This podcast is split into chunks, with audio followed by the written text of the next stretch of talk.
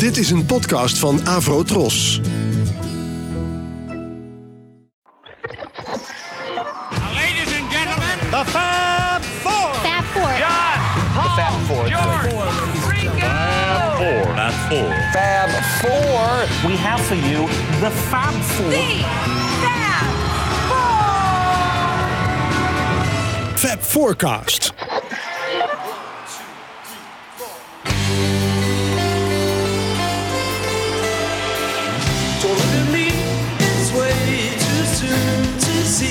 Gonna be.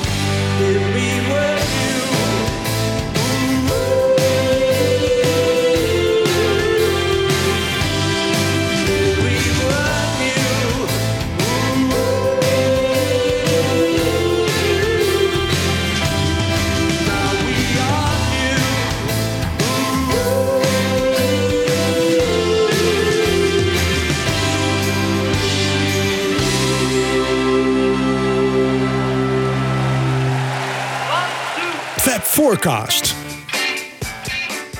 Hallo Fab Forecasters, dit is weer een nieuwe aflevering van eh Fab Forecast. En we hebben Edward Eikelenboom van de vorige show nog even bij ons gehouden, want we dachten we hebben hem nu te pakken. Eh, dus we gebruiken hem ook nog even om onze ja, McCartney-trilogie eigenlijk af te maken.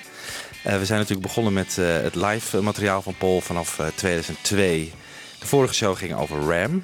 En nu gaan we het hebben over weer een album van McCartney. En wel zijn allerlaatste. Nieuw.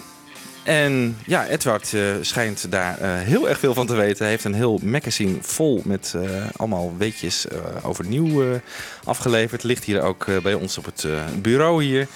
Edward, vertel eens even, wat eh, vind jij van nieuw? Ja, interessante vraag. Wat vind je van een, eh, nieuwe McCartney-album? Ehm, Klote plaat. ja, nee, dat gaan we natuurlijk niet doen, hè? Nee, Nee, dat is het- geen klote plaat, toch? het is een, eh, Nee, het is een goede plaat. En ik vind sowieso eh, dat de laatste studioalbums van McCartney erg sterk zijn. De laatste, laatste vier en dan ook even de, de Electric Arguments meegenomen van de Fireman. Want dat beschouw ik eigenlijk ook als een reguliere soloplaat van McCartney. En ze hebben allemaal hun eigen, eigen sfeer, eigen stijl.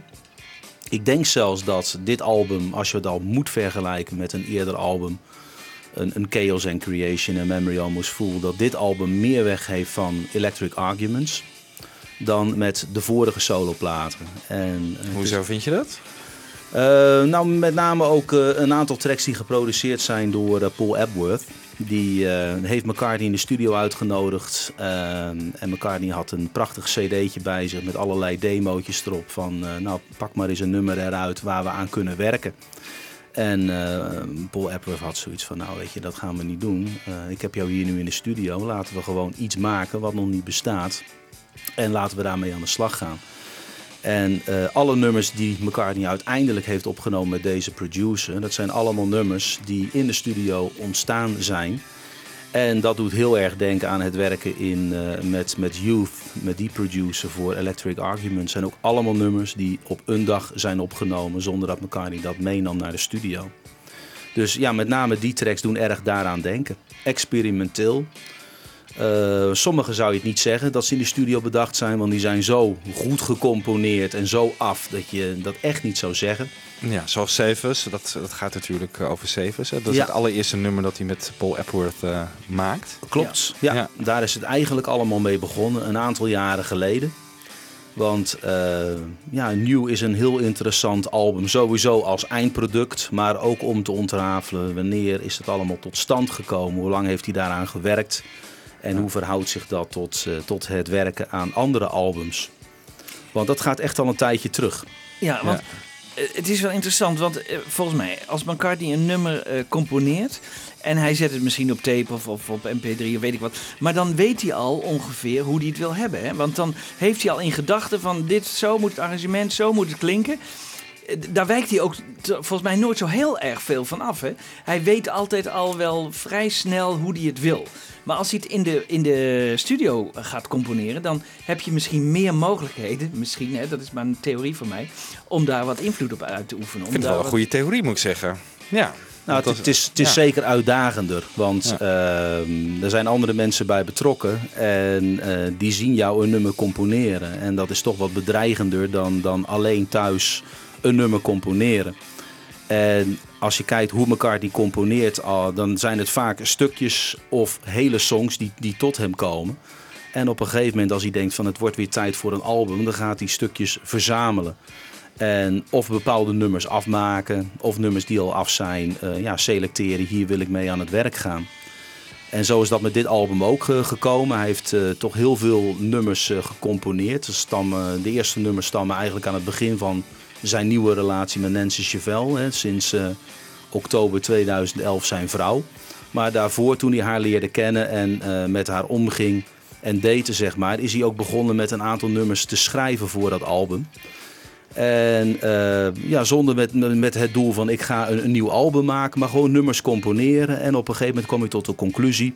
Ik heb zoveel nummers, laat ik maar eens een studio induiken en laat ik maar eens een begin maken. Om deze nummers eerst eens weg te werken voordat ik nieuwe nummers ga schrijven.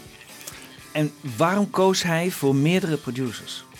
Waarom koos hij er niet voor één? Hè? Want dat had hij ook kunnen doen. Hij had eh, eh, Charles Martin kunnen kiezen bijvoorbeeld. Of, eh, is dat omdat hij dat inspirerend vindt? Of omdat hij denkt iedereen heeft weer een andere kijk? Of dacht hij zo, zo wordt het album heel verschillend? Of is het bij toeval? Weet je daar iets van? Weet je? Dat hij met deze producers wilde werken, heeft te maken dat hij een, een, plaat wilde maken met een eigen tijds geluid. En dat vond hij het probleem van zijn vorige platen. Dat die misschien toch wat te gedateerd klonken. Dat, dat zijn muziek ook mee kon komen met de, de huidige platen van jongere artiesten. En vandaar ook dat hij met eh, deze jonge artiesten of, of producers wilde werken. Later is pas eh, Giles Martin erbij gekomen. Maar in eerste instantie dacht hij aan eh, een Paul Epworth en hij dacht aan een Mark Ronson en hij dacht aan Ethan Johns. Dat waren de drie, drie producers die hij in gedachten had. En hij had zoiets van, ik ken die personen niet of nauwelijks. En Paul Epworth kende die bijvoorbeeld helemaal niet. Laat ik gewoon eens een nummer opnemen, een keer de studio ingaan en kijken of er een klik is. En eigenlijk met als idee, dan ga ik kijken met welke producer ik een hele plaat op ga nemen. Dat is ja, jaren daarvoor ook gebeurd met Chaos and Creation in the Backyard. Toen had hij een aantal nummers opgenomen met David Kahn. En toen begon hij te werken met eh, Nigel Godrich. En het klikte zo dat hij die nummers met David Kahn heeft laten liggen. Een hele plaat heeft opgenomen met Nigel, Nigel Godrich. Uitgebracht heeft Chaos and Creation in the Backyard. En dat hij pas na dat album weer teruggekeerd is naar die oorspronkelijke sessies die eerder plaatsvonden. En dat hij die heeft afgemaakt. En dat is het album eh, Memory Almost Full geworden. Ehm, Is hij overigens hier geslaagd, vind jij? In eh, een, een andere sound, een nieuwere sound, een jongere sound? eh? Ja, ik, ik denk wel dat het, het is inderdaad een, een, een andere sound. Eh, ik vind het wel een, een, een heel druk geproduceerd album. Er is heel veel tijd ingestoken. Eh, maar ik denk inderdaad wel dat hij eigentijdser klinkt. En wat ik wel heel knap vind, is dat uiteindelijk door al die producers, en daar was McCartney oorspronkelijk ook wel heel bang voor, dat dat een, een mengelmoes zou worden van allerlei muziekstijlen door elkaar. En dat heeft hij toen de album uitkwam, heeft hij ook gezegd van ja, maar ik heb ook de White Album hebben wij gemaakt. En daarop staan zoveel verschillende songs, zoveel verschillende stijlen van eigenlijk drie, en als je Ringo Starr mee tot vier componisten. En hij was er ook bang voor dat dat een, een- een, een album was met allemaal losse, losse stukjes zonder dat het een geheel zou zijn. En eh, daar heeft uiteindelijk, eh, denk ik, is er een, een één mixer eh, is ingehuurd om er een geheel van te maken. En ik denk door het toedoen van deze persoon, daar heeft McCartney hem ook heel veel credit voor gegeven, is het uiteindelijk dit geheel geworden. Want ik moet heel eerlijk zijn, ik kan die nummers moeilijk uit elkaar houden wie welke producer is. Ja, dat is waar. Ik kan dus zeker niet, niet, de meeste gevallen kan ik niet de, de Paul Epworth nummers eruit halen van hé, hey, dat is in de studio een improvisatie geworden. Want een nummer als een Save, een nummer als een Queenie Eye, dat zijn goed gecomponeerde songs met goede teksten. En eh, eh, bepaald de meest experimentele nummers, die komen juist niet van een Mark Ronson of een Paul Epworth, maar die komen juist van Giles Martin. Want die heeft de meeste experimentele muziek aan het album toegevoegd. Dus Appreciate, moet ik dan aan denken. Appreciate is, Ja. is het meest eh, ja, typische voorbeeld. Hey, en even album. over wat je net zegt. eh, zijn vorige albums vond hij zelf te weinig eigen tijds klinken. Ik heb het eigenlijk nooit ergens gehoord dat hij dat gezegd heeft. Waar, waar moet ik dan aan denken? Bijvoorbeeld aan Chaos and Creation? Dat hij dat achteraf misschien eh, te, te sober ge- geproduceerd vindt? Nee, dat, Maar- dat, de- hij heeft geen voorbeelden genoemd, maar het is wel zo dat hij als missie had van... ja, ik, ik moet mee in de tijd. En daar is McCartney altijd in zijn hele carrière gevoelig voor geweest. Maar, eh, kan ook heel geforceerd worden, toch? Ja, dat is Ik ook- vind dat is juist ook wel eens kracht geforceerd. Van Chaos and Creation, dat het een tijdloos album is. En je zou het ook bijna een gevaar kunnen noemen van een album als dit. Dat het te modieus wordt, juist daardoor. Hè? Door, Ja. Ik denk dat McCartney toch ook altijd wel gevoelig is voor verkoopcijfers. En eh, als je de laatste albums van McCartney neemt, die, die verkopen redelijk. Maar het is niet meer de verkoop van, van jaren 70 en jaren 80 heeft hij ook. Het laatste echt ongelooflijk goed verkopende album was toch Tug of. En de rest verkoopt wel. Die komen in de top 10, maar die zijn een week later ook uit de top 10. En ik denk dat McCartney met elk album toch probeert om, om iets nieuws neer te zetten. Dat een album die een wat langere adem heeft. En ik denk ook niet dat hij zich distancieert van Chaos and Creation in the Backyard. Absoluut niet. Persoonlijk denk ik nog dat dat zijn sterkste album is van, van de vier die hij uitgebracht heeft eh, als laatste. Maar toch wel weer op zoek naar eh, ja, toch een stuk erkenning. En eh, misschien ook wel een reden dat hij nu met, met een Rihanna samenwerkt en weer een dikke Zeker. hit heeft. Ja. Want kan- hij is daar daar is hij nauwelijks toch op te horen, toch? Tenminste, is daar wel duidelijk wat zijn rol daarin is geweest? Ik denk dat McCartney's rol daarin groter is dan, dan wij denken. Om, eh, als je kijkt hoe dat nummer opgebouwd is, compositorisch, eh, textueel. Ik denk dat zijn rol in uitvoerende zin bescheiden is en bewust bescheiden is. Maar ik denk in, in het opzetten van en arrangeren is hij, eh, denk ik, de grote man geweest van dat nummer.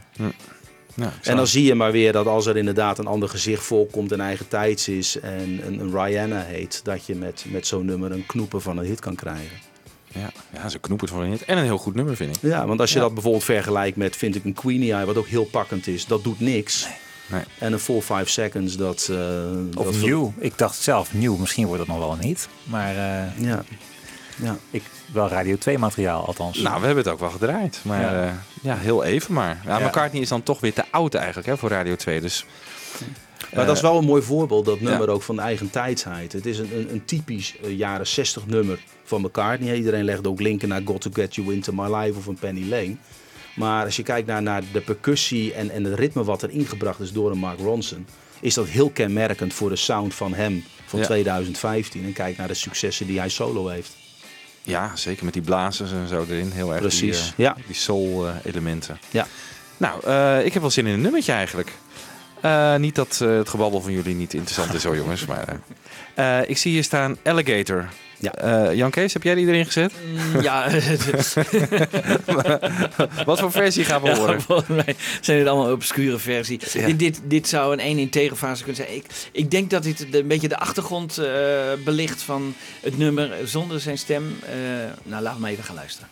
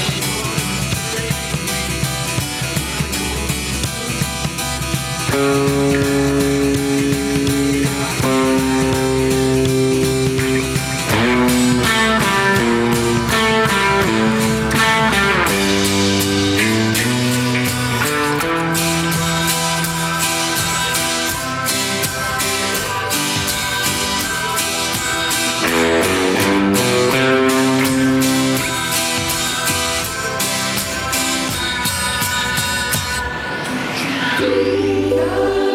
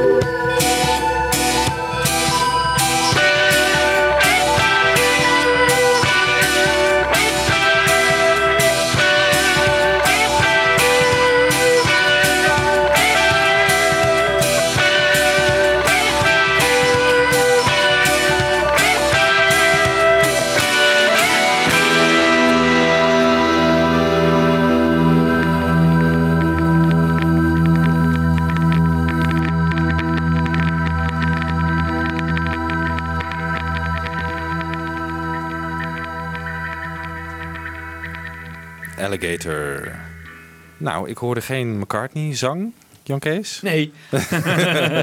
Had je die eruit Terwijl- gefilterd? Terwijl Edward net zei tegen ons, die tekst is zo interessant. Nee, dat is even goed op elkaar afgestemd. dit. Luisteraars, koop het album. Hey, want Ja. waarom is die tekst zo mooi, eh, Edward? Nou, dit is een, eh, een, een tekst waarin McCartney zijn kwetsbaarheid laat zien. En eh, we weten allemaal dat McCartney niet, niet meest persoonlijke teksten schrijft. En anders zit er altijd wel een beetje verborgen.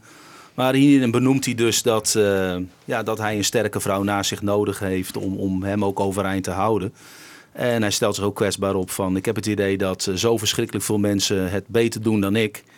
En eh ja, Hout heeft ook met zijn eigen onzekerheid te maken, zeg maar. Ja. ja, het is een van mijn favorieten van de plaat, moet ik zeggen. Terecht, goede smaak. eh, Ja, dank je. Hoe is dit nummer tot stand gekomen, Edward? Nou, dit is eh, eh, waarschijnlijk het, de, de vroegste compositie, of de eerst eh, geschreven compositie die uiteindelijk op dit album terecht is gekomen. En die gaat terug naar de, de eerste periode dat hij uitging met Nancy Chevelle.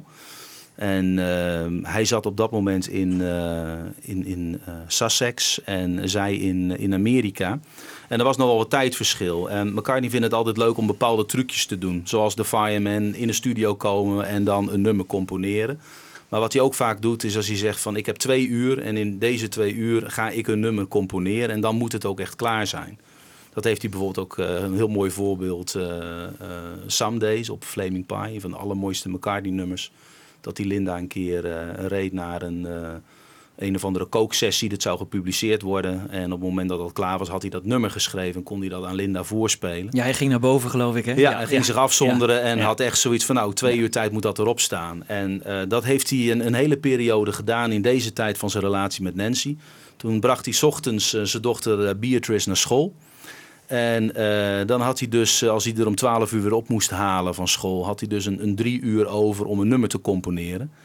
En dat deed hij dan ook. En wat hij dan deed voordat hij zijn dochter weer ophaalde, dan belde hij Beatrice of belde hij eh, Nancy op in New York. Die was dan net wakker.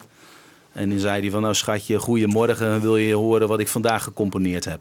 Oh nee, alsjeblieft niet, Paul. Ja, en elke keer was het weer geduldig luisterend. En dit was een van die nummers, zeg maar, die hij dan voorspeelde van dit heb ik gecomponeerd. En eh, ja, dat is dus eh, niet als eerste opgenomen voor het album, maar eh, wel als eerste gecomponeerd voor het Ja, album. geproduceerd door Mark Ronson. Dat is juist, Ja. ja. Hoe kwam die aan die producers, weet je dat? Eh, nou, dat is ook wel interessant. Eh, toen het album uitkwam, had ik zoiets van: Nou, dat is het album waar ik in ga duiken. En daar gaat mijn volgende special over. En dan eh, ga je altijd op zoek naar allerlei aanwijzingen. En eh, soms heb je van die albums waar op data staat waarin iets opgenomen is. En dat is hierbij niet het geval. En dit is een opgenomen in een periode waarin gewoon heel veel gebeurde. En normaal gesproken, dan, eh, als McCartney drie of vier maanden niet in de publiciteit is, dan weet je hij is met een album of met een project bezig. Alleen dit album, heeft hij, daar heeft hij heel lang over gedaan. En hij is ook heel druk geweest met ongelooflijk veel andere activiteiten. Dus eh, hij heeft letterlijk eh, een nummer gepakt in een paar dagen in de studio met een producer. En dan kon het maar zo zijn dat er een maand niks gebeurde. En dat hij daarna weer verder ging. Dus eh, bij het begin van dit album, dan moet je teruggaan eigenlijk naar het ballet wat hij geschreven heeft. En wat uitkwam in 2011. Ocean Kingdom. Ocean Kingdom. En hij heeft eh, de, de, dat Standards album opgenomen. Met eh, nummers uit de jeugd, zeg maar, die zijn pa ook zo mooi vond. Kisses on the Bottom. En als McCartney een paar van dat soort projecten heeft, dan vindt hij toch ook altijd weer tijd worden om een nieuw studioalbum te maken. Want dat was toch alweer een tijdje geleden. Dus op het moment dat Kisses on the Bottom nog niet eens uit was, laat staan helemaal klaar was. Toen op dat moment is hij al alle demootjes bij elkaar gaan zoeken. Alle nummers die hij geschreven heeft. En eh, is hij gaan selecteren. En heeft hij een, een twintigtal nummers geselecteerd. Op een cd'tje gebrand. En eh, had hij zoiets van, nou dat zijn de nummers, daar wil ik mee aan de slag. En dan wil ik inderdaad aan de slag met verschillende producers en dan jonkies. En dan gewoon degene die op dit moment heel hoog staan aangeschreven. En dan praten we over eh, daadwerkelijk januari 2011. En dan moet je bedenken dat het album halverwege oktober 2013 is uitgekomen. Dus een tijdsbestek van anderhalf jaar heeft hij allerlei nummers opgenomen. En in die maand, in die maand van januari, heeft hij dus met eh, de drie producers allemaal op zijn minst een nummer opgenomen. Dus hij is begonnen met, met Sevas. En dat was in de studio van eh, Paul Epworth in, in Londen. En dat was eigenlijk gewoon een sessie van, nee, het was geen sessie, dat was een praatsessie zeg maar. Van om te kijken van nou, eh, wat zullen we doen en wie ben jij en wie ben ik. En eh, na een half uurtje met elkaar gesproken te hebben, zei Paul Epworth van... hé, hey, er staat een gitaar klaar in de studio, zullen we eens daarin duiken? En toen hebben ze, zonder dat ze het afgesproken hadden, dus echt... eh, ja, toen zei elkaar niet ook, nou, ik heb een aantal nummers bij me, zullen we daaruit kiezen? En eh, toen ontstond dus dat verhaal van, nee, we gaan een nummer zelf daar componeren. En dat is één nummer geweest. En vermoedelijk is dat zelfs maar in, in één dag ook echt opgenomen, net als de Fireman. Ik heb het idee dat het echt één dag geweest is. En eh, toen heeft hij ook gewerkt met, eh, met Ethan Johns. Toen heeft hij Hosanna opgenomen. En een, een dag of twee daarna is hij in de studio gedoken met Mark Ronson. En toen is hij begonnen met een nummer Secret Life of a Party Girl.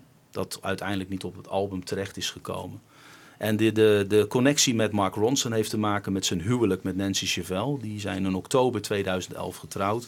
En de DJ bij eh, de, de ceremonie en het feest in zowel Engeland als Amerika was Mark Ronson. En eh, Mark Ronson is ook een bekende van, eh, ik dacht Mary McCartney, dus dat is een klein cirkeltje. Dus die hebben elkaar al een paar keer tegen het lijf gelopen en al gezegd van het lijkt me leuk om een keer samen te werken. Dus toen is samenwerking tot stand gekomen en eh, zijn ze begonnen. Dus in de maand januari lagen er al drie nummers op de planken met drie verschillende producers. En toen kwam hij erachter van, ja, ik vind ze eigenlijk alle drie goed. Ze hebben allemaal een eigen stijl, interessant. Ik ga niet kiezen voor één van die drie. Maar ik ga gewoon eh, af en toe eens eh, dan weer met die een paar dagen de studio in. Dus gedurende dat jaar, in 2012, heeft hij met die drie producers zo af en toe eens een paar dagen in de studio een nummer opgenomen. En aan het einde van dat jaar had hij dus redelijk wat songs klaar liggen. Het is ook niet zo dat hij een bepaald nummer voor een bepaalde producer bedacht had. Nee, nee. Het, ik denk dat in bepaalde situaties McCartney een nummer naar voren schoof. Hier wil ik aan werken. Maar het is ook zeker zo dat hij eh, de, de, de producers liet kiezen. Bijvoorbeeld een nummer als New. Dat is door Mark Ronson eruit gepikt. Daar wil ik aan werken. Want Ja. hij verzag een, een, een mooie manier om daar iets aan toe te voegen. Dus dat is heel nadrukkelijk eh, eruit gepikt door Mark Ronson. En early days kan ik me ook voorstellen dat je daar een bepaald type producer voor moet zijn. Precies. Nou ja, Ja, de, de ja. Ethan John staat bekend om, om eh, een hele eerlijke manier van nummers neerzetten zonder poespas. En eh, die kan heel goed akoestische nummers opnemen. Ja, en dan is het logische dat nummer als Early Days inderdaad bij hem terechtkomt. Het grappige is, er, er klinkt veel kritiek op zijn, zijn ja, toch wat achteruitgaande stemgeluid van de afgelopen jaren. Ik vind het op early days eigenlijk helemaal niet storend. Dat het een beetje, hij noemt het zelf ook een beetje wobbly, hè, hoe hij daarop zingt. Ja. Maar ik vind het eigenlijk heel mooi daar. Nou, McCartney niet, want het was een, een, een testvocal. Ja. En eh, Ethan John zei, eh, nou klaar, de volgende nummer. En toen had hij zoiets van, ja, we zijn klaar. We zijn helemaal niet klaar, want dat was nog maar een proefopname. En ik denk dat eh, Ethan Johns alles uit de kast heeft moeten halen om hem te overtuigen dat dit de definitieve Ja. take is. En hoe, kijk jij, hoe luister jij daarnaar? Dat, dat een beetje een man op leeftijd die nog zo'n pareltje op de plaats Ja, ik denk, eh, ik, kijk, ik heb de, een andere take dat het perfect klinkt niet gehoord. Ik kan het moeilijk vergelijken, je moet het inschatten. Maar het geeft zeker een emotionele diepgang in dat nummer. Waar McCartney eh, toch, toch steeds meer gebruik van maakt, terugkijkend op allerlei zaken. En ik denk dat dat inderdaad het nummer wel verdiept. Eh, ik vind dat, ja, dat is echt, echt een van de hoogtepunten. En door de meeste mensen wel bestempeld als het hoogtepunt van het album Early Days.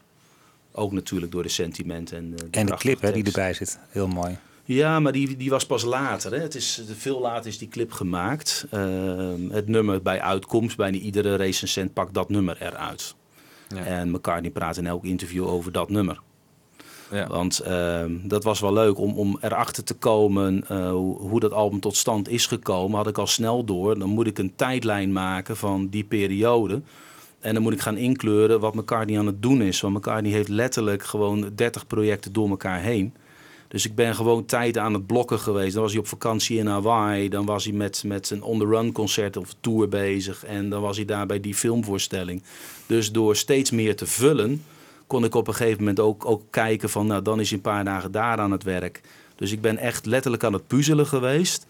En eh, die hele puzzel, zeg maar, mijn aantekeningen... die worden nou binnenkort gepubliceerd in ook een magazine special... met, met hele timelines. En die is nou ja, helemaal uit de hand gelopen. En eh, daar zit veel, heel veel informatie in. Maar het is fascinerend als, als je kijkt hoe oud die man is. Wat hij doet. Het is ongelooflijk hoe druk die man is en dat ook volhoudt. En dat is heel leuk als je van dag tot dag gaat reconstrueren. Waar is hij en wat doet hij op dat moment? En wat loopt er allemaal door elkaar heen? En dan is het eigenlijk een wonder dat hij sowieso een album heeft kunnen opnemen in die periode. Beetje Beatles-achtig, hè, eigenlijk. Ja, ja. Dat is ook zo. Beatles 1965. Ja. Doe Help, daar gaan we zo meteen nog een show over doen. Werd in een week of twee zo'n beetje op de plaat gezet. Ja, ja, eigenlijk nauwelijks tijd. Ook Ja. eh, werden geleefd. eh, nou, hier kan hij het zelf bepalen, maar hij, eigenlijk is hij altijd. Hè. Dat is altijd al zo geweest. Het is altijd ja. al zo geweest. Hè. Dan vliegt hij weer naar New York en dan weer Londen en dan is hij weer Los Angeles. En hij, hij, ik denk dat hij het ook nauwelijks kan. Wat aan. Nou, het woord jetlag kan, dat, dat kent hij niet. Want hij zit letterlijk als hij terugvliegt dezelfde avond weer ergens bij, eh, bij een, een filmpremière of wat dan ja, ook. Ja, En hij gaat maar door. ja, ongelooflijk. Muziek weer, Wiebo? Ja, is goed. Eh, Get Me Out of Here. Backing vocals. Ja, eh, dat is het laatste stukje. Dat heel kort. Maar ik vind het zo leuk, omdat je dan... Je hoort die tom-tom van... eh, en, en je hoort hoe, hoe, de, hoe die achtergrondkoortje... en volgens mij, Edward, zingt hij zelf mee in het achtergrondkoortje. Maar ik kon het niet helemaal, helemaal Volgens mij goed is dat zo, ja. Dat, Maar dat, misschien kun jij ja. ook even luisteren. Ja. En daarna gaan we meteen even Appreciate draaien. Leuk. Dus twee nummertjes.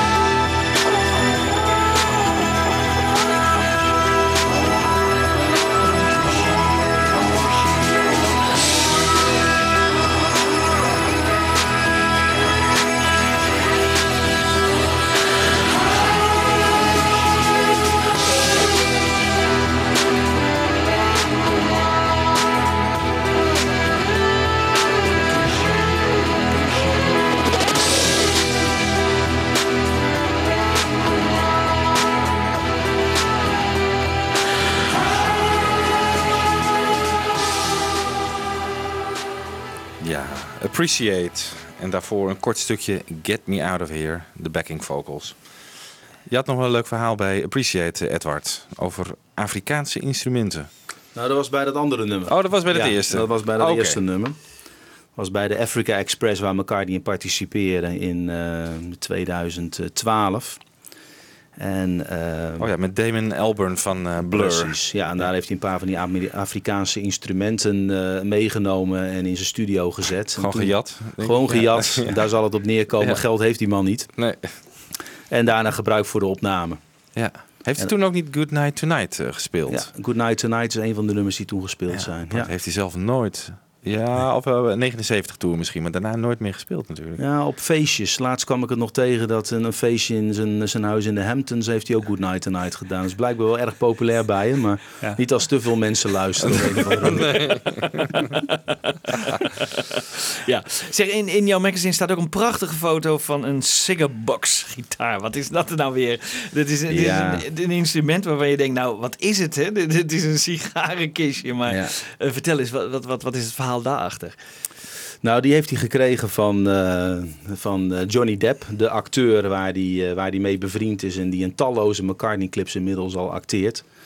En de, de allereerste clip waar die, eh, waar die in kwam, dat was My Valentine. En dat was nog van het vorige album, hè, want toen het album uitkwam en gepromoot moest worden, was McCartney op de achtergrond al heel druk nummers aan het componeren voor zijn nieuwe album.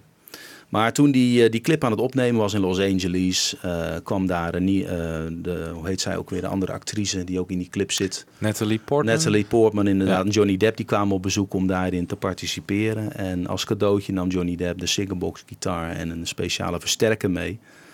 En eh, McCartney was er heel erg gecharmeerd van, want dat gaf een ongelooflijk hoop lawaai. En een paar dagen daarna, ook in Los Angeles, was een uitnodiging om een, een jam te gaan doen met Dave Grohl in een studio. Omdat hij een bepaalde eh, een boord had gekregen van een, een befaamde studio. En dan wilde hij daar een documentaire over maken. En of McCartney zin had om eens een keer een, eh, te jammen met hem. Nou, dat wilde McCartney wel. Leuk uitje, hij was toch daar. En Dave Grohl stelde voor van nou zullen we dan Long Tall Sally doen. Nou, McCartney vond dat wat saai, want die had hij al een aantal keren gedaan. Die kende die wel. hij zegt van waarom nemen we niet iets nieuws op in de studio. Dus toen hij daar aankwam nam hij die Seagerbox gitaar mee. Dave Grohl nog een beetje teleurgesteld omdat hij dacht van nou McCartney komt wel met zijn prachtige basgitaar aan. Maar nee, hij wilde per se lawaai maken. En er waren nog een paar andere vreemde snuiters in de studio die hij niet kende. En eh, ze gingen lekker jammen. En dan ontstond het idee van eh, een, wat later Cut Me Some Slack zou worden. En eh, dat voelde wel goed. Toen zijn ze opnieuw gaan bekijken, wat meer structuur in het nummer aanbrengen, wat meer coupletten schrijven. En toen hebben ze ter plekke dat nummer helemaal afgemaakt. En eh, zo gedurende die sessies eh, kwam elkaar erachter dat die twee andere snuiters, dat dat ook originele Nirvana-leden waren. Toen dacht hij van, hé hey, verrek, ik bevind mij op een of andere manier in een Nirvana-reunie. En dat nummer is afgemaakt, eh, bedoeld voor de documentaire over Sound City Studios. En toen kwam het concert van eh 12 12 12 voor Concert Sandy. En McCartney zou er optreden met zijn band. En toen ontstond ook het idee dat, eh, dat hij eh, als eh, gastmuzikant die andere drie leden van Nirvana op het podium zouden komen. En dat was de wereldpremière van dat nummer. En toen speelde hij ook bij dat concert die befaamde Sigerbox gitaar. En dat zit inderdaad een ongelofelijke bak lawaai in. Het is een beetje de helterskelter anno 2013 zeg maar, laten we het zo maar even noemen. Maar ik geloof niet dat we die nu gaan draaien. Nee, Nee. Maar het is wel het verhaal achter de Sigerbox gitaar. Nou, wat is nou de link naar, naar nieuw? Want daar hebben we het over. McCartney heeft die voor het nummer wat we net hoorden... heeft hij die Appreciate heeft hij die uit de kast gehaald... en eh, heeft hij daarvoor gebruikt. En McCartney is zelf heel erg trots op Appreciate. Het is een van zijn favoriete nummers van het album. En hij is met name trots over die, eh, ja, die enorme lekkere gitaarsolo... die veel te kort duurt aan het einde... Waardoor Ja. bijna de versterker doorgebrand was, heb ik begrepen. dus eh, dat is het verhaal achter Appreciate. Hè? De grootste, ja, het grootste uitstapje van het album Ja. in de experimentele sfeer. Wat, wat is de rol van zijn band in, in, in, bij deze cd? Nou, in het begin heel weinig. In de, in de tracks met eh, de, de drie producers die nu al genoemd zijn. Dus de nummers die in 2012 zijn opgenomen, heel klein. Alleen eh, Mark Ronson heeft op een gegeven moment tijdens wat sessies zijn band gebruikt. Hè. De, de op het nummer New. Dat is ook helemaal met zijn band. Dus toen, eh, toen hij wat sessies deed in, eh, in New York in de studio, Avatar Studios, Hell's Kitchen, toen heeft hij ook de band gebruikt. Maar de band heeft nooit gespeeld met de andere twee producers. Die zijn alleen maar betrokken geweest bij, eh, bij die. En later ook met Charles Martin. Die Ja. kwam pas veel later in het album. En daar gaan we het nog over hebben. Ja, voelt zo'n band zich dan niet eh, ja, eh, achtergesteld? Ik bedoel, eh, die, die hadden misschien wel mee willen spelen, of niet? Of, eh, Nou, die, die klap was, was al veel eerder gemaakt. En ik denk dat eh, deze band gewoon ook, ook de plek kent. Want als je de, de geschiedenis terugpakt van een paar albums geleden. ja. Toen was McCartney van plan om zijn nieuwe album op te nemen David Kaan. En die zijn begonnen. Die hebben een aantal nummers opgenomen met zijn band. En toen had McCartney zoiets, ik ga met Nigel Coleridge werken. En eh, er is één sessie geweest met, met zijn band. En Nigel Coleridge, net als George Martin eigenlijk deed bij Tug of War, zei van sorry, hele band eruit. En ik wil jou alleen in de studio hebben. Met, met Tug of War was het nogal allemaal goede muzikanten er van buiten bij. Maar Nigel Coleridge zei van nee, alleen met jou. En ehm, ja, uiteindelijk is de band voor dat hele album gepasseerd. En die zijn alleen daarna, toen dat album live gespeeld werd in Amerika in 2005, zijn ze erbij gehaald. En toen waren ze al niet gekwetst. Dus ik denk dat ze ook wel wat gewend zijn en dat ze hun plek verder ook kennen. Ja, maar hier komen ze wel aan bod op zich, hè? Dus, ja, eh, hier- uiteindelijk wel. Maar dat is dus eh, eh, toen McCartney een stuk of 12, 13 nummers in, in de knip heeft van, van deze drie producers. En toen was het inmiddels december 2013.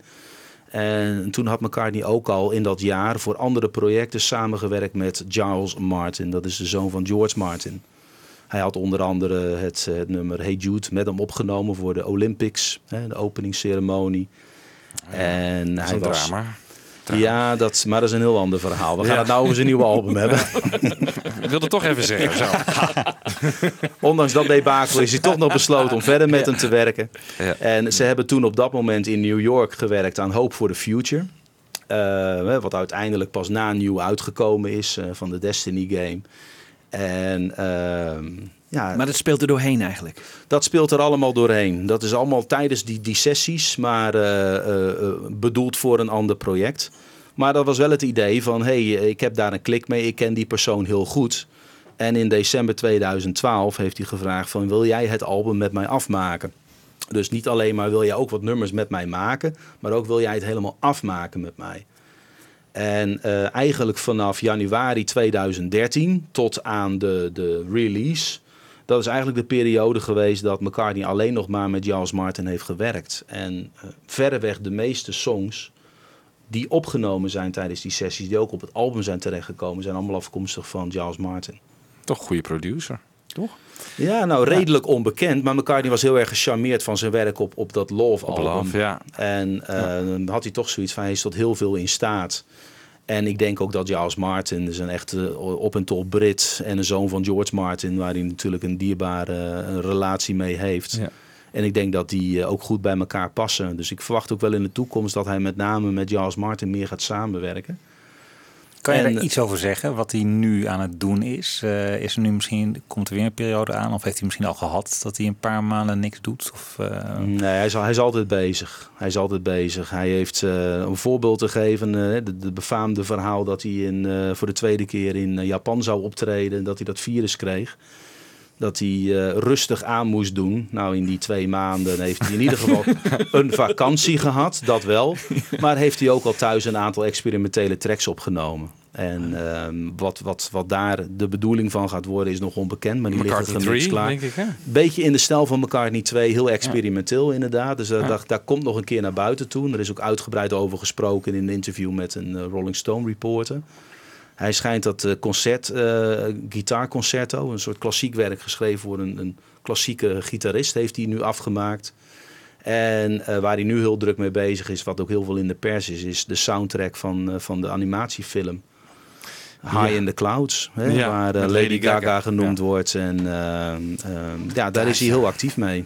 Ja, ongelooflijk hè. Hij- Het is echt 73 nu straks. Maar Ja. dan, en dan toch maar zo doorgaan. Ongelooflijk. Nou, we zijn er natuurlijk ontzettend blij mee. Want hij blijft op een hoog niveau eh, componeren, toch? Het is echt ongelooflijk. Maar toch, als je ziet wat beklijft hè, na, na al die jaren. Ik bedoel, eh, ik bedoel die, wij hebben die drie jaar na dato, of twee jaar na dato, hebben het hier over dit album. En dat staat in de kast en dat draai ik nog wel eens een keer. Maar High in the Clouds, een soundtrackje. eh, ja, ik, wel- ik, het allemaal ook soms erg ad hoc of zo, wat hij doet. En, en, en ik bedoel... Jij wil graag denk- een album ja, hebben gewoon. Ja. Ja.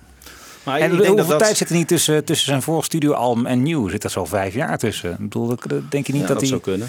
Ja, Langer wel. 2007 was het officiële eh, eh, laatste McCartney solo album totdat nieuw ja oké, dat precies. Ja, maar dan komt nog Electric Arguments. En, Ja. ja. ja, ja, Nou, soms kan het heel snel. Hè. Electric Arguments kwam heel snel. Memory Almost Full is ook heel snel opgenomen. ja.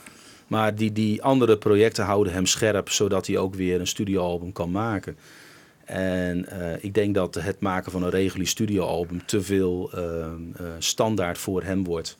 En dat juist die uitstapjes hem scherp maken om ook Ja. weer een goed studioalbum te maken. Dat hij daar weer energie uit haalt Ja, of zo. Ja, ja. ja. Muziek, jongens. Everybody out there, live at Tokyo Dome. We gaan eh, er gewoon even naartoe.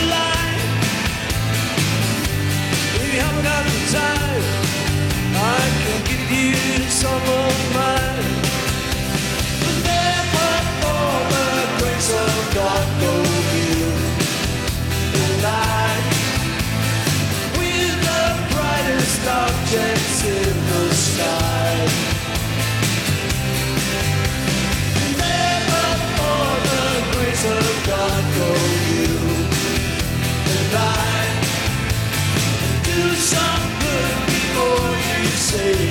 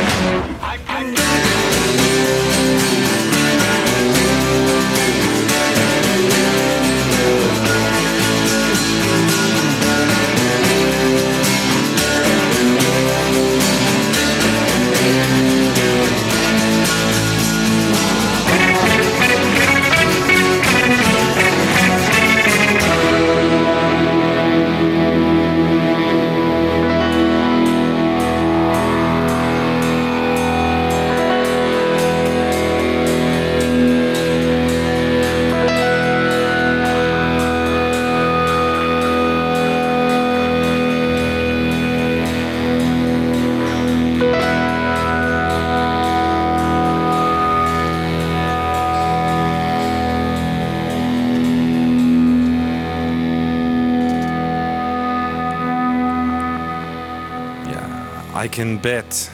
In een eh, wat uitgeklede versie. Jan Kees heeft er weer een mooi mixje van gemaakt. Nee, die heb ik Nee? niet nee, nee, nee, nou ja, maar dit, dit, dit- is wel de originele versie, maar dan inderdaad wat eh stripped down. Stripped down, ja. En daarvoor eh, hoorden we Everybody Out There live at the Tokyo Dome. Ehm, ik zei net van eh, dat gedeelte dat hij dan op het laatst weer even gaat eh, van hey everybody out there. Dat hij dan gaat klappen. Ik zei van nou dat gaat hij vast ook in Ziggo Dome doen. En ten tijde dat we dit opnemen moet dat optreden nog plaatsvinden. Maar Edward zegt dat het nummer inmiddels al uit de setlist ligt. Helaas. Nou ja, goed. Eh I Can Bet is trouwens een van mijn favorieten ook naast Alligator van het album. Heerlijk, ja, Wings een beetje hè? klinkt het. Ja. Prachtig nummer.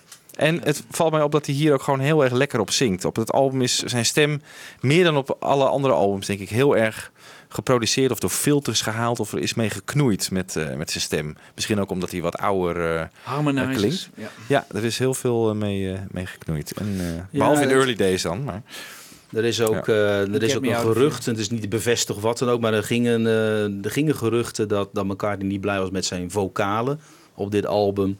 En dat hij daar lang over getwijfeld heeft en ook een aantal opnieuw heeft opgenomen. En dat was ook in de periode van eh, dit album dat hij op een gegeven moment in eh, Denemarken zou optreden. En die concerten zijn toen gecanceld met het idee van nou, er zijn te weinig omheen, dat doen we op een ander moment. Oh ja. Maar toen ontstonden er ook geruchten dat hij... eh, Geopereerd? Ja, nou ja, misschien geopereerd zou, zou geweest zou zijn. En, en dat hij niet blij was met de zang. En dat hij niet vond dat de nummers een, eh, een geheel vormden met elkaar. Eh, kortom, eh, dat zijn alleen maar geruchten. Maar het kan best zijn dat op dat moment eh, de sessies gewoon moeilijk waren. Dat hij heel erg twijfelde. weten misschien- we van een, ooit een, een operatie aan zijn stembanden of zo? Want Niet dat bevestigd is. Nee. Nee. Nee. nee. Saturday Night Live was weer heel slecht, hè? Ja, ja. en dat was een, eh, een avond na het optreden eh, in New York voor eh, dat Valentine's concert, waar hij prima bij stem was. Ja. Nou, Maybe I'm Amazed is sowieso het nummer dat hij niet meer haalt. Of hij nou goed of slecht bij stem is, dat is toch het nummer dat, dat schreeuwt hij nu.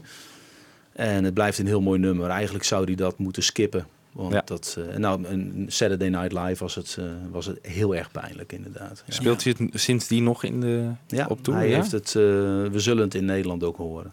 Oh jee. Ja. Nou, je moet toch ook even naar de wc op een gegeven moment. Je gaat niet naar de wc tijdens Nou, maar ik media ga naar de wc tijdens Let It Be en uh, Hate You.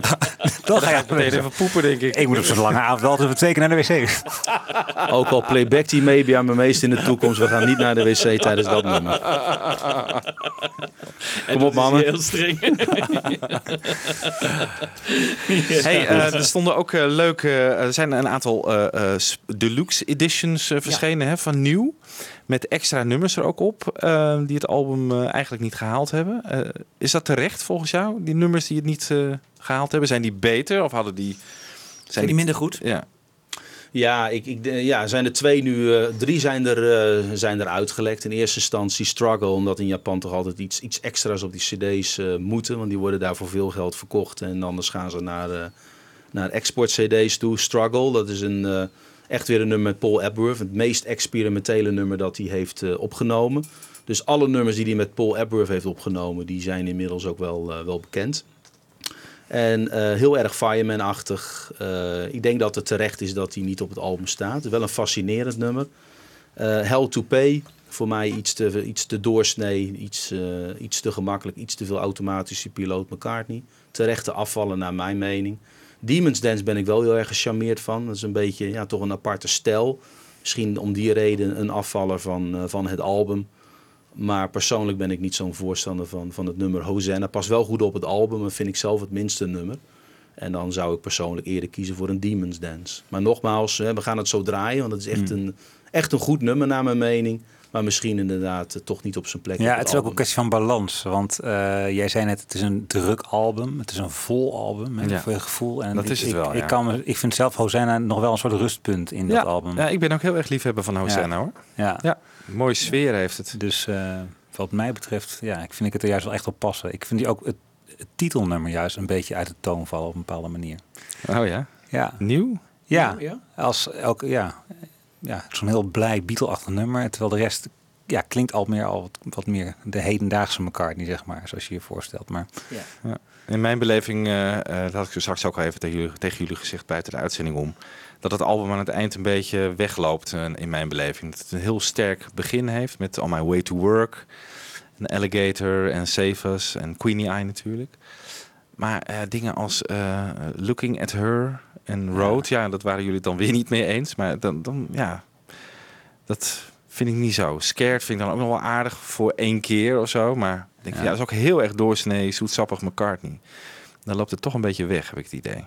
Ja, ik ben het er niet mee eens. Maar goed, Nee. smaken verschillen. Dat is dan Ja. leuk met McCartney. En. Looking at Her vind ik een heel sterk nummer. Juist ook in, in de, de opbouw en de manier van opname van Charles Martin. Hè, met, Ja. met dat eh, sterke elektronische gedeelte ertussendoor. Wat juist heel wel mooi aansluit bij de tekst. Ja. Ja, en New is, is toch wel een van de hoogtepunten ook, vind ik. Ja. Ja. Vind ik ook leuk. Ja, Looking at Her vind ik zelf heel, eh, ja, bijna saai eigenlijk. Saai nummer. Ja. Weet je, Ja. dat hij ook een beetje met zijn kopstem eh, aan het zingen is. Everybody. Ja. Maar het gaat ik wel naar een duidelijke climax toe aan het einde. Ja, ik ben wel heel erg gefocust op zijn stem altijd. Sinds eh, eigenlijk een beetje rond 89 eh, de eerste eh, kraakjes begonnen te vertonen. Zeker tijdens die, die tour van 89-90. Ben ik altijd heel erg gefocust op, op zijn stem. Terwijl ik daarvoor heel erg altijd fan van die stem was. Is het daarna een beetje, ja... Ik ben te veel gefocust daar om echt te kunnen genieten van bepaalde nummers. Weet je, zoals Looking at Her. Denk ik van, misschien is het wel een oké compositie, maar die stem haalt het voor mij een beetje naar beneden of zo. Ik, ja, zit ook altijd toen ik dit album dacht van, oh, nou hier een nieuwe McCartney album. Ik zat echt helemaal van gespannen van, hoe klinkt die stem? Ja. Uiteindelijk is me dat redelijk meegevallen met dit album, omdat er inderdaad veel mee geknoeid is, veel filters overheen. Dus eh, Maar nog maar twee jaar geleden, ik bedoel, je had het net over Ja. dat Valentine's concert. Wat hij gewoon live een hele avond speelt, hij de Kisses on the Bottom. Dat bedoel je toch, of niet? Nee, dat was Oh. het, het recente Sorry. Valentine's concert. in Maar, Irving ja. Plaza, toch? Was dat in New Irving York? Plaza, Ja. inderdaad. Ja. Ik bedoel, was het in 2011 dat die Kisses on the Bottom een hele avond live met een orkest. Of nee, niet met, in ieder geval met Diana Kroll. En, eh, Ja, in februari band. 2012. Ja, Ja. de Dat Capital was, dat, Studio. dat was heel goed, toch? Ja. Zijn- Ja, bedoel, vond ik ook heel is- beter dan het, het album. Ja, De zang was beter dan het album. Ja, ja. ja, gek hè? ja, het album was eigenlijk, eh, nou, dat kon eigenlijk niet, vond ik. Maar goed. Maar als je praat over McCartney zangstem, dan, dan was het hoogtepunt de jaren 70. Als ik kijk naar de, de tournees en, en Monkberry Moonlight eh Ja. is in een eerdere uitzending gedraaid. Maar als je ook de, de stem hoort van de, de 79 tour, Back to the Egg, heel rauw. ja. En dan echt nog eh, ja, echt op het hoogtepunt. Beter nog dan de Beatle-periode, naar mijn mening. En dat is inderdaad afgenomen in de loop van de jaren 80. Ja. Ja, je kan het, dat is heel normaal. Het kan ook niet. Ik vind het al knap dat hij nog steeds zo zingt. En dat hij dat volhoudt. En eh, ja, ik Ja. hoop dat de Ziggo-concerten ook weer eh, hetzelfde vocale bereik hebben als eh, een paar jaar geleden in Ahoy. Want dat was eh, misschien Dat- wel het allerbeste Nederlandse concert wat hij ooit gegeven heeft. Ja, dat was Ja. fantastisch. Ja. 2012 was dat, ja. Ja. Ja, dat viel... Ja. maar daar weten die mixers natuurlijk, of die, die technici daar, weten dat ook heel goed eh, te mixen natuurlijk in de muziek, die stem. Pablo. Pablo is Pablo? heel belangrijk. Ja. Ja. Dat is eh, de, de house, house mixer die zorgt voor het geluid in, in, in de zaal. En ja, McCartney besteedt ontzettend veel tijd aan, aan zalen te inspecteren. Er gaat een heel team van tevoren al, al naar die zalen toe. Dus eh, heel veel beruchte zalen. Ahoy was vroeger ook berucht. Er zijn heel wat artiesten op hun bek gegaan in Ahoy. Omdat ze het geluid niet voor elkaar hadden. En het, het zal McCartney niet snel gebeuren dat het geluid slecht is. Nee. Het is Oh, altijd ja. beter om bij een concert te zijn dan een soundboard opname te horen, zoals eh, van Tokyo. Hoewel het me dit nog wel meeviel hoor, de Tokyo tracks die we nu gedraaid hebben. Ja. Nou, dat was ook geen soundboard hoor. Dat was echt, eh, echt uitgebracht. Een soundboard is ook een oneerlijke opname. Omdat er nooit even, een wat, balans wat is tussen- soundboard? Ik, eh, als, als niet-audioot, wat... eh, Ik denk dat Jan Kees het nog beter kan uitleggen dan ik. Nou ja, je hebt, je hebt volgens mij is de soundboard is, zijn, is een mix van wat er teruggaat naar de artiest. Dus zij hebben voor zich allemaal van die speakers. En dan kunnen ze zichzelf dus terug horen. En daar maken ze een soort mix van. Maar dat is wat anders dan een mix die maken voor een CD. Want dan wordt het hele geluid meegenomen van de hele entourage. Hè, dan worden overal microfoons geplaatst. Maar eh, soundboard is volgens mij het vrij droge geluid wat je eruit haalt. Wat En, in de eh, tafel komt, in die mixtafel in die volgens mixtafel mij. Gewoon zonder komt, ja. allerlei... eh, ja, en, en vaak worden daar ook nog sommige dingen nog weggelaten ook en zo. Ja. We hebben wel de beruchte opname natuurlijk van Linda die alleen Ja. eh, Hey Jude en zo zingt. Maar zo hebben we ook... eh, Maar hij zingt.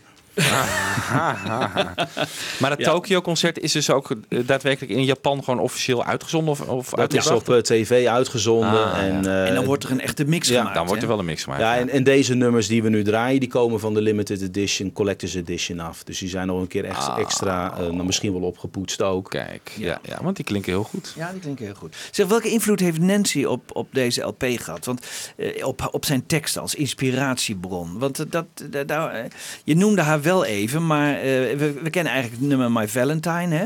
Maar voor de rest eh, weten we niet veel. Eh, ik dacht dat Heather meer een inspiratiebron was destijds voor misschien wel kwaaie of, of aardige nummers. Maar meer een inspiratiebron dan Nancy nu. Of vergis ik me daarin?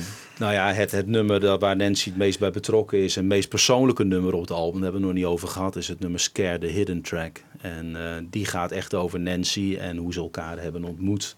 En beschrijft ook letterlijk die eerste ontmoeting. Ja. En eh, dat Ah. was, eh, ze kende, Nancy kende namelijk Linda ook. Die had haar leren kennen omdat zij ook kanker had op dat moment. Eh kende Oh, zij ja. Linda uit de kliniek. En toen ze elkaar tegen het lijf liepen in een of andere surfshop, kwam dat ook terug van, eh, van hey, zij kende Linda. Ze hadden gelijk een connectie met elkaar. En raakten elkaar ook. En dat gaat ook, die ontmoeting voor de eerste keer wordt ook beschreven in het nummer Scared. En dat is een heel persoonlijk nummer voor haar. Ja. Maar ook een nummer als Nieuw, hè, een algemeen liefdesnummer, dat, dat beschrijft eh, de relatie van, eh, die die heeft. En kijk, dat had hij met Linda ook. Hebben hele persoonlijke dingen als Maybe I'm Amazed. Maar My Love gaat ook over Linda. Maar dat is zo'n waardeloze tekst in principe van rijmelarij. Terwijl het wel een gemeend liefdesliedje is. Ja. Hè? Ja. En Ja, als de ja. kast leeg is, dan vind ik daar nog steeds iets voor jou. Nou ja, daar moet je ook niet mee aankomen. Ehm, dus dat soort nummers heeft hij ook voor, voor, een, eh, voor een Heather gecomponeerd. Eh, gewoon liefdesliedjes in algemene zin. En sommige zijn gewoon echt heel persoonlijk. Ja. Hij wordt Ja. op eh, zijn oude dag nog wel wat persoonlijker. En zijn teksten worden ook beter, heb ik het idee. Nou ja, in ieder geval eh, kijkt hij veel meer terug ook naar vroeger. Hè? Early Days op dit nummer, Ja. maar ook een, een On My Way to Work. Een heel beschrijvend iets van, van een baantje van vroeger. En eh, een, een straatspelletje uit Liverpool in Queenie uit dat naar voren komt. Maar op. Memory Almost Full had hij dat ook. Hè? The End of the End. Ja. Over eh, Ja, het nummer That was dan, me. Ja. That was me. En, en zo komen er steeds meer persoonlijke, persoonlijke herinneringen. Dus ik denk ook dat hij daar veel makkelijker met emoties kan omgaan. Ja. Kijk ook naar het optreden in de Amoeba Store van, van Here Today. Dat, dat hij inderdaad hè, letterlijk, letterlijk breekt en, en, en huilt tijdens het zingen. Dus eh, dat zegt hij zelf ook. Ik kan op deze leeftijd veel makkelijker met emoties omgaan dan vroeger. Ja, ja. Ja. En ik Dus- denk dat dat zijn kracht inderdaad wordt. Ja. Ja. We zijn helemaal Demons Dance vergeten te draaien, jongens. Zullen we het eerst even doen? Goed. We babbelen zo even verder. I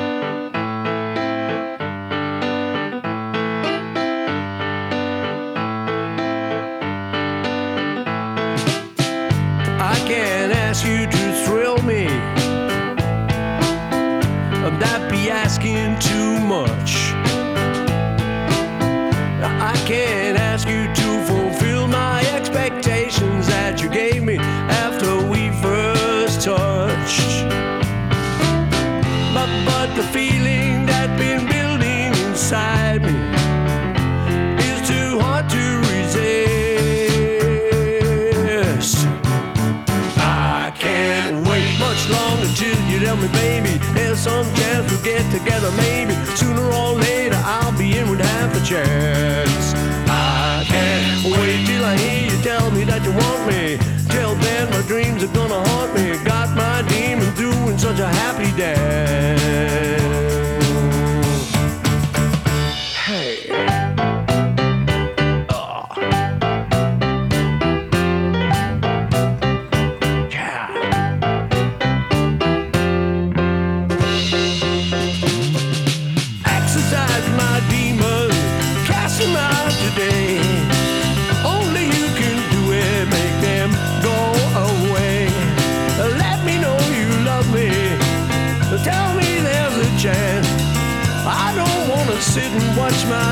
Demons dance. Watch my demons dance. Watch my demons dance. Oh no.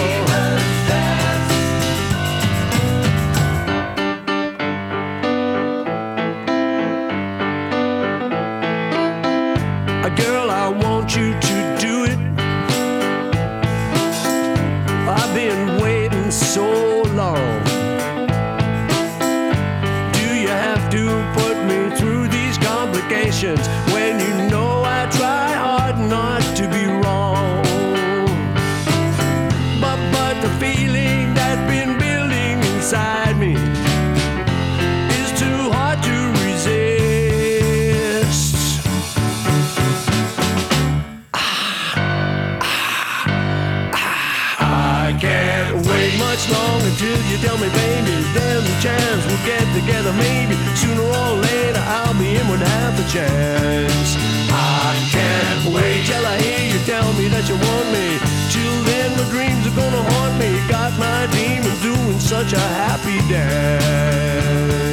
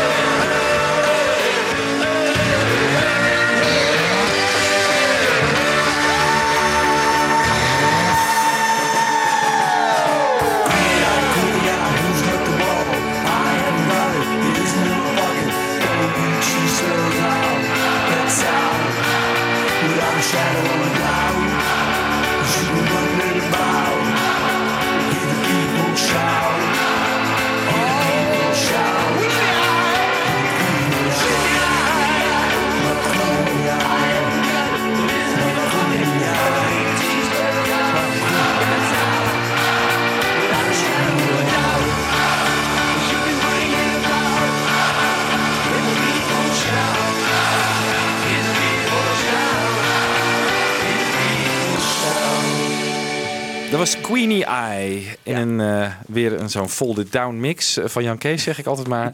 Terwijl die er waarschijnlijk niks mee te maken heeft, maar goed. Nee. En daarvoor eh, hadden we Demon's Dance. Ja. Het wordt even Queenie Eye, want dat, dat vind ik toch wel... eh, wat, kijk, dit, dat nummer dat, dat is dan opgenomen in Hawk Hill, hè, eh, vermeld jij. En daarna Air Studio. Dan zou je denken, nou, dat is natuurlijk eh, Giles Martin. Maar dat blijkt dan niet zo te zijn, hè? McCartney heeft verschillende studio's gebruikt. En, Ook zijn eigen studio weer, hè? Ja, en het kan ook zijn dat uiteindelijk een, een Giles Martin er ook bij betrokken is Oh, geweest. Want dat- die heeft, ja, ja. Bij een paar nummers heeft hij echt heel veel toegevoegd. Ja. En dat is bij een, een, een Early Days die, die toch te, te ruw was, heeft hij eh, de band van McCartney ook bij betrokken. En bij het nummer New heeft, staat er ook bij eh, additional production by eh, Giles Martin. Dus dat is- zijn toch twee nummers die echt niet af waren toen de producers daar klaar mee waren. Ja. En hij heeft ook ja, kleine dingen toegevoegd bij andere tracks. Om, denk ik, ook daar meer een geheel van te maken. En dan inderdaad, uiteindelijk eh, zijn ze terechtgekomen in, eh, in Los Angeles. En daar is het album echt afgemaakt. En er zijn nog een aantal nummers ook opgenomen op het laatste. Een nummer als Appreciate is echt helemaal aan het einde van de sessies op band vastgelegd. En ik geloof ook een Looking at Her. Dat zijn echt de allerlaatste nummers. En die hebben ze nog op band vastgelegd. Maar daarnaast ook overdubs gedaan. En dan ging een nummer, als dat klaar was, naar de andere studio toe. En daar gaan die Mark Stoke Trent, een hele bekende de mixer, heeft daar één geheel van gemaakt. Dus die is echt heel belangrijk geweest om het samen te voegen. Een eenheid te krijgen. Dus ik denk dat Charles Martin op, op een paar nummers na, en dan met name de Paul Epworth nummers, heeft hij wat minste gedaan, maar dat hij toch overal wel wat toegevoegd heeft en afgemaakt heeft. Heel belangrijk dus ook weer voor dit album. Ja, uiteindelijk wel. Ja. Eh, Queenie Eye eh, gaat terug naar zijn jeugd, hè? Ja. Eh, kun je er iets over zeggen? Nou ja, dat, het, het refrein, eh, dat, dat haalde elkaar niet tevoorschijn. Want ze, gaan de studio in er was gewoon helemaal niets. En er moet een idee zijn. En bij Savers was dat een riff die, die ze kregen met Paul Ep- Epworth achter de drums en hij op bas. En uiteindelijk met piano ontstond er een riff, hebben ze dat uitgebouwd. En bij Queenie Eye dacht McCartney aan een, eh, een straatspelletje in Liverpool. Queenie Eye, Queenie Eye, who's got the ball? I haven't got it. En dat, dat hele stukje, zeg maar, wat, wat daar standaard gezegd werd bij dat spelletje, dat was de basis en, en de chorus van dat nummer. En daaromheen heeft hij een, een nummer gecomponeerd. Ja. Dus eh, daaromheen is de muziek gemaakt. Ja. Ik kwam er nu eindelijk achter wat eh, er in Christmas Time is Here Again wordt gezongen. O-U-T spells out. Ja. Zingt Ringo dan, weet je wel? Ja, ja. Dat zit hier dus ook in. Dat was dus ook een referentie naar dat Queenie Eye spel. Dat is, eh, daar is niks aan, aan verzonnen. Dat is Ja. allemaal dat, dat rijmelarijtje zeg maar, uit Liverpool. En Ja. dat hebben ze inderdaad daar ook uitgehaald. Dat klopt. Ja. Nee, wat leuk. Zijn er nog titels eh, van nummers die niet zijn uitgebracht, maar die wel boven water zijn gekomen? Ja. Ehm, zijn er te veel en eh, kunnen we dan, denk je, die nog ooit in de toekomst verwachten? Of eh, eh, hoe zit dat? Ja, wacht op de boxset. Samen met de demo's van Ram komen deze er ook allemaal op te staan. Ja. maar er zijn 22 nummers zijn er opgenomen. Ja. En ehm, er zijn er dus een paar op de, de, de box verschenen. Maar er zijn nog steeds een paar nummers helemaal onbekend. Build as a Bridge. Eh, 70s with a Twist. By, dark, by Night, Dark Clouds. En The Secret Life of a Party Girl met Mark Ronson. Ja, die Ik denk- ik Secret denk Life of a Party, die, die kwam ook wel eens voor hè, in, in, in, in interviews of zo. Die is wel eens genoemd, maar nooit, hebben we dus nooit meer wat van gehoord. Nee, en dat is wel leuk, want, want eh, hij had letterlijk had hij Hosanna net opgenomen met, eh, met Ethan Johns. En hij zou een dag later zou die, zou die Mark Ronson in zijn studio ontmoeten. En eh, dat was in zijn eigen studio. En op het moment dat hij, eh, dat hij kwam of eh McCartney hem verwachtte, had hij zoiets van: hé, hey, Mark Ronson komt straks langs, daar gaan we een nummer mee opnemen, wat gaan we doen? Hij is degene die gedj'd heeft op mijn, mijn huwelijk. En toen ontstond het party. toen kreeg ik het idee van Secret Life of a Party Girl. Dat heeft hij letterlijk in een kort tijdsbestek voor zijn komst gecomponeerd. Om vervolgens op te nemen. En dat kan misschien ook een reden zijn dat, dat het uiteindelijk niet op het album terecht is gekomen. Dat het toch niet, niet bijzonder genoeg is. Maar ja, dat is dus nooit verder, eh, verder uitgelekt. En eh, voor zover ik heb kunnen achterhalen, zijn bijna alle nummers met de eerste drie producers allemaal uitgekomen. En ik denk alles wat niet gebruikt is, dat komt bij Charles Martin weg. Ik heb ook eh, contact met hun allemaal proberen te zoeken, maar dat is niet gelukt. Ik had wel wat contact met Charles Martin, maar die deed net of hij van niks wist. Ik heb al die titels ook aan hem voorgelegd Maar hij zei dat allemaal van niks, eh, niks te weten. Dus eh, die wilde zich- zijn handen daar niet aan branden. Nee. Want het is allemaal nog te vers. Hè? Deze Ja. personen hopen allemaal nog verder met elkaar niet te werken. Ja. En die willen zeker geen prijzen zoals dit weggeven. Die durven dat toch niet aan. Nee. Nee, er zijn helemaal geen outtakes verder ook eh, verschenen. Hè? Nee, Van, helemaal niks. Helemaal niks. Helemaal niks. Sowieso van de laatste, nou pak een beetje, 20 jaar toch niet echt. Nee. Dat wordt eh, goed eh, in een kluizen bewaard. eh, in tegenstelling Ja. tot de jaren 70 en Ja. 80 dingen. Kijk, en vroeger in, de- in de, de wereld van de cd-singeltjes en, en de gewone singeltjes toen het nog uitkwam, toen kwam dat allemaal wel. Hè. Het mooiste voorbeeld is Off the Ground. Er is uiteindelijk een heel tweede album op cd-singeltjes verschenen. En later ook nog een keer als een dubbel cd. Eh, en van Chaos and Creation in the Backyard zijn ook een aantal nummers uiteindelijk op B-kantjes terechtgekomen. Maar je weet niet hoeveel er uiteindelijk nog ligt. En McCartney kennende, hangt een beetje van de albums af waar hij heel veel opneemt. Er zijn soms albums waar hij het helemaal uitgeschreven heeft. Neem een album als Venus en Mars. Dan had hij, voordat hij ook maar eh, iets had vastgelegd op band, heeft hij helemaal uitgeschreven wat het eerste, tweede, derde, vierde tot en met de tiende song is.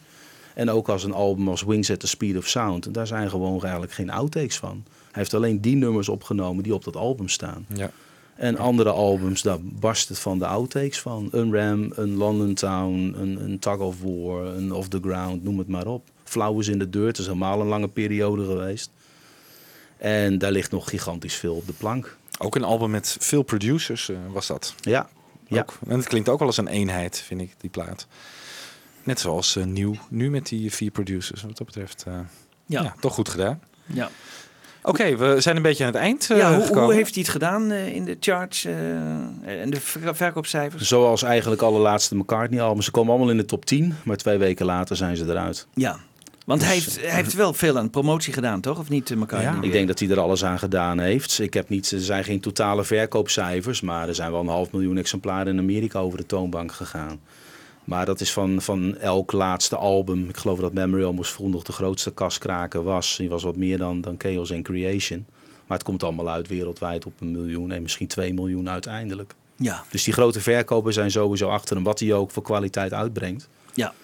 En de kritieken, hoe waren die? Wel, Erg, eh, erg positief. ja, Erg, maar toch eh, ook weer niet dat ik denk vier, vijf sterren heb ik niet gezien. Vooral veel drie Ja sterren. hoor. Ja. Vier wel, Ik, toch? eh, nou, ik, Nou, Mojo, Uncut, allebei drie volgens mij. Maar goed. Eh, er staan de, hoog, de, de, de, de highlights zeg maar, per recensie die worden gepubliceerd in de timeline. Dat geeft toch wel aan van, van wat is het beeld bij het album. En dat is toch heel leuk om ook te kijken welke nummers worden genoemd. Hè? En dan, dan valt in ieder geval een early days op die door iedereen genoemd wordt als, als hoogtepunt. En eh, soms wordt dan Appreciate, maar andere juist weer Hosanna genoemd. Eh, over het algemeen eh, zijn er heel weinig negatieve Ja. recensies onder de drie sterren. En merendeel heeft, eh, zegt toch allemaal van een uitstekend of, of een meer dan uitstekend album wat hij hiermee gemaakt heeft. Maar ik moet zeggen dat sowieso bij de laatste albums de recensies allemaal erg positief zijn. ja, klopt. Sowieso vanaf Chaos and Creation. Ja, Zelfs voor allemaal, Driving Rain waren ze nog wel redelijk positief. Zelfs bij Driving Ja. Rain waren Ja. ze nog redelijk positief. Ja. Ja. Ja. Moet je nagaan. Ja. Ja, nee, maar McCartney heeft wel natuurlijk wel een hoop credit weer teruggewonnen. Eh, vanaf Flaming Pie een beetje, denk Ja, ik. ja. Dus eh, ja, de pers is hem wel gunstiger eh, gezind in ieder geval dan in de jaren 70 en 80. ja, absoluut. Ja. Nou, eh, mannen, eh, we gaan eruit met eh Cefas live at Tokyo Dome. Ja, en we moeten even Edward eh, bedanken voor twee Zeker. geweldige afleveringen. Ja. Ja. Edward, eh, we hebben genoten van eh, al je kennis eh, hier. En, eh, en we moeten weer even zeggen, hè, mensen die eh, wat... eh, ja, ik- Wil Ramon het weer zeggen? Die zit er ook nog steeds. Ja. Ramon, die zit er nog steeds. Ramon, Ramon, kom even. Nog ja. één keer het webadres. Ja, waar kunnen ze de, de, de, de geweldige magazine eh, nieuw aflevering... gaan we even in de herhaling. en twee. McCartneymagazine.com. En magazine met twee Z'en natuurlijk. Ja, En oké. daar kun je ja, alle Daar- magazines bestellen. Dan kun je bestellen, lid worden. En lid worden natuurlijk. Ja, nou, en ik raad het echt Tuurlijk. aan, eh, want het is weer eh, een feest om te lezen. Al die, eh, die research die Edward heeft gedaan naar deze... Ziet er fantastisch uit. Die, eh, ja, ja. absoluut. Mooie, mooie foto's, Ah. interessante foto's, eh goede druk straks ook. Dus dat is allemaal helemaal voor elkaar. En eh, nee, we zijn blij dat Edward dat je er was. En eh, we hebben genoten. En eh, we hopen je in de toekomst nog eens wat meer eh, eh, hier aan te treffen. Ook voor andere eh, prachtige cd's van elkaar die waar jij uitgebreid over hebt geschreven. En ehm, dan hopen we je terug eh, te zien. Graag gedaan. Cefas, tot de volgende keer.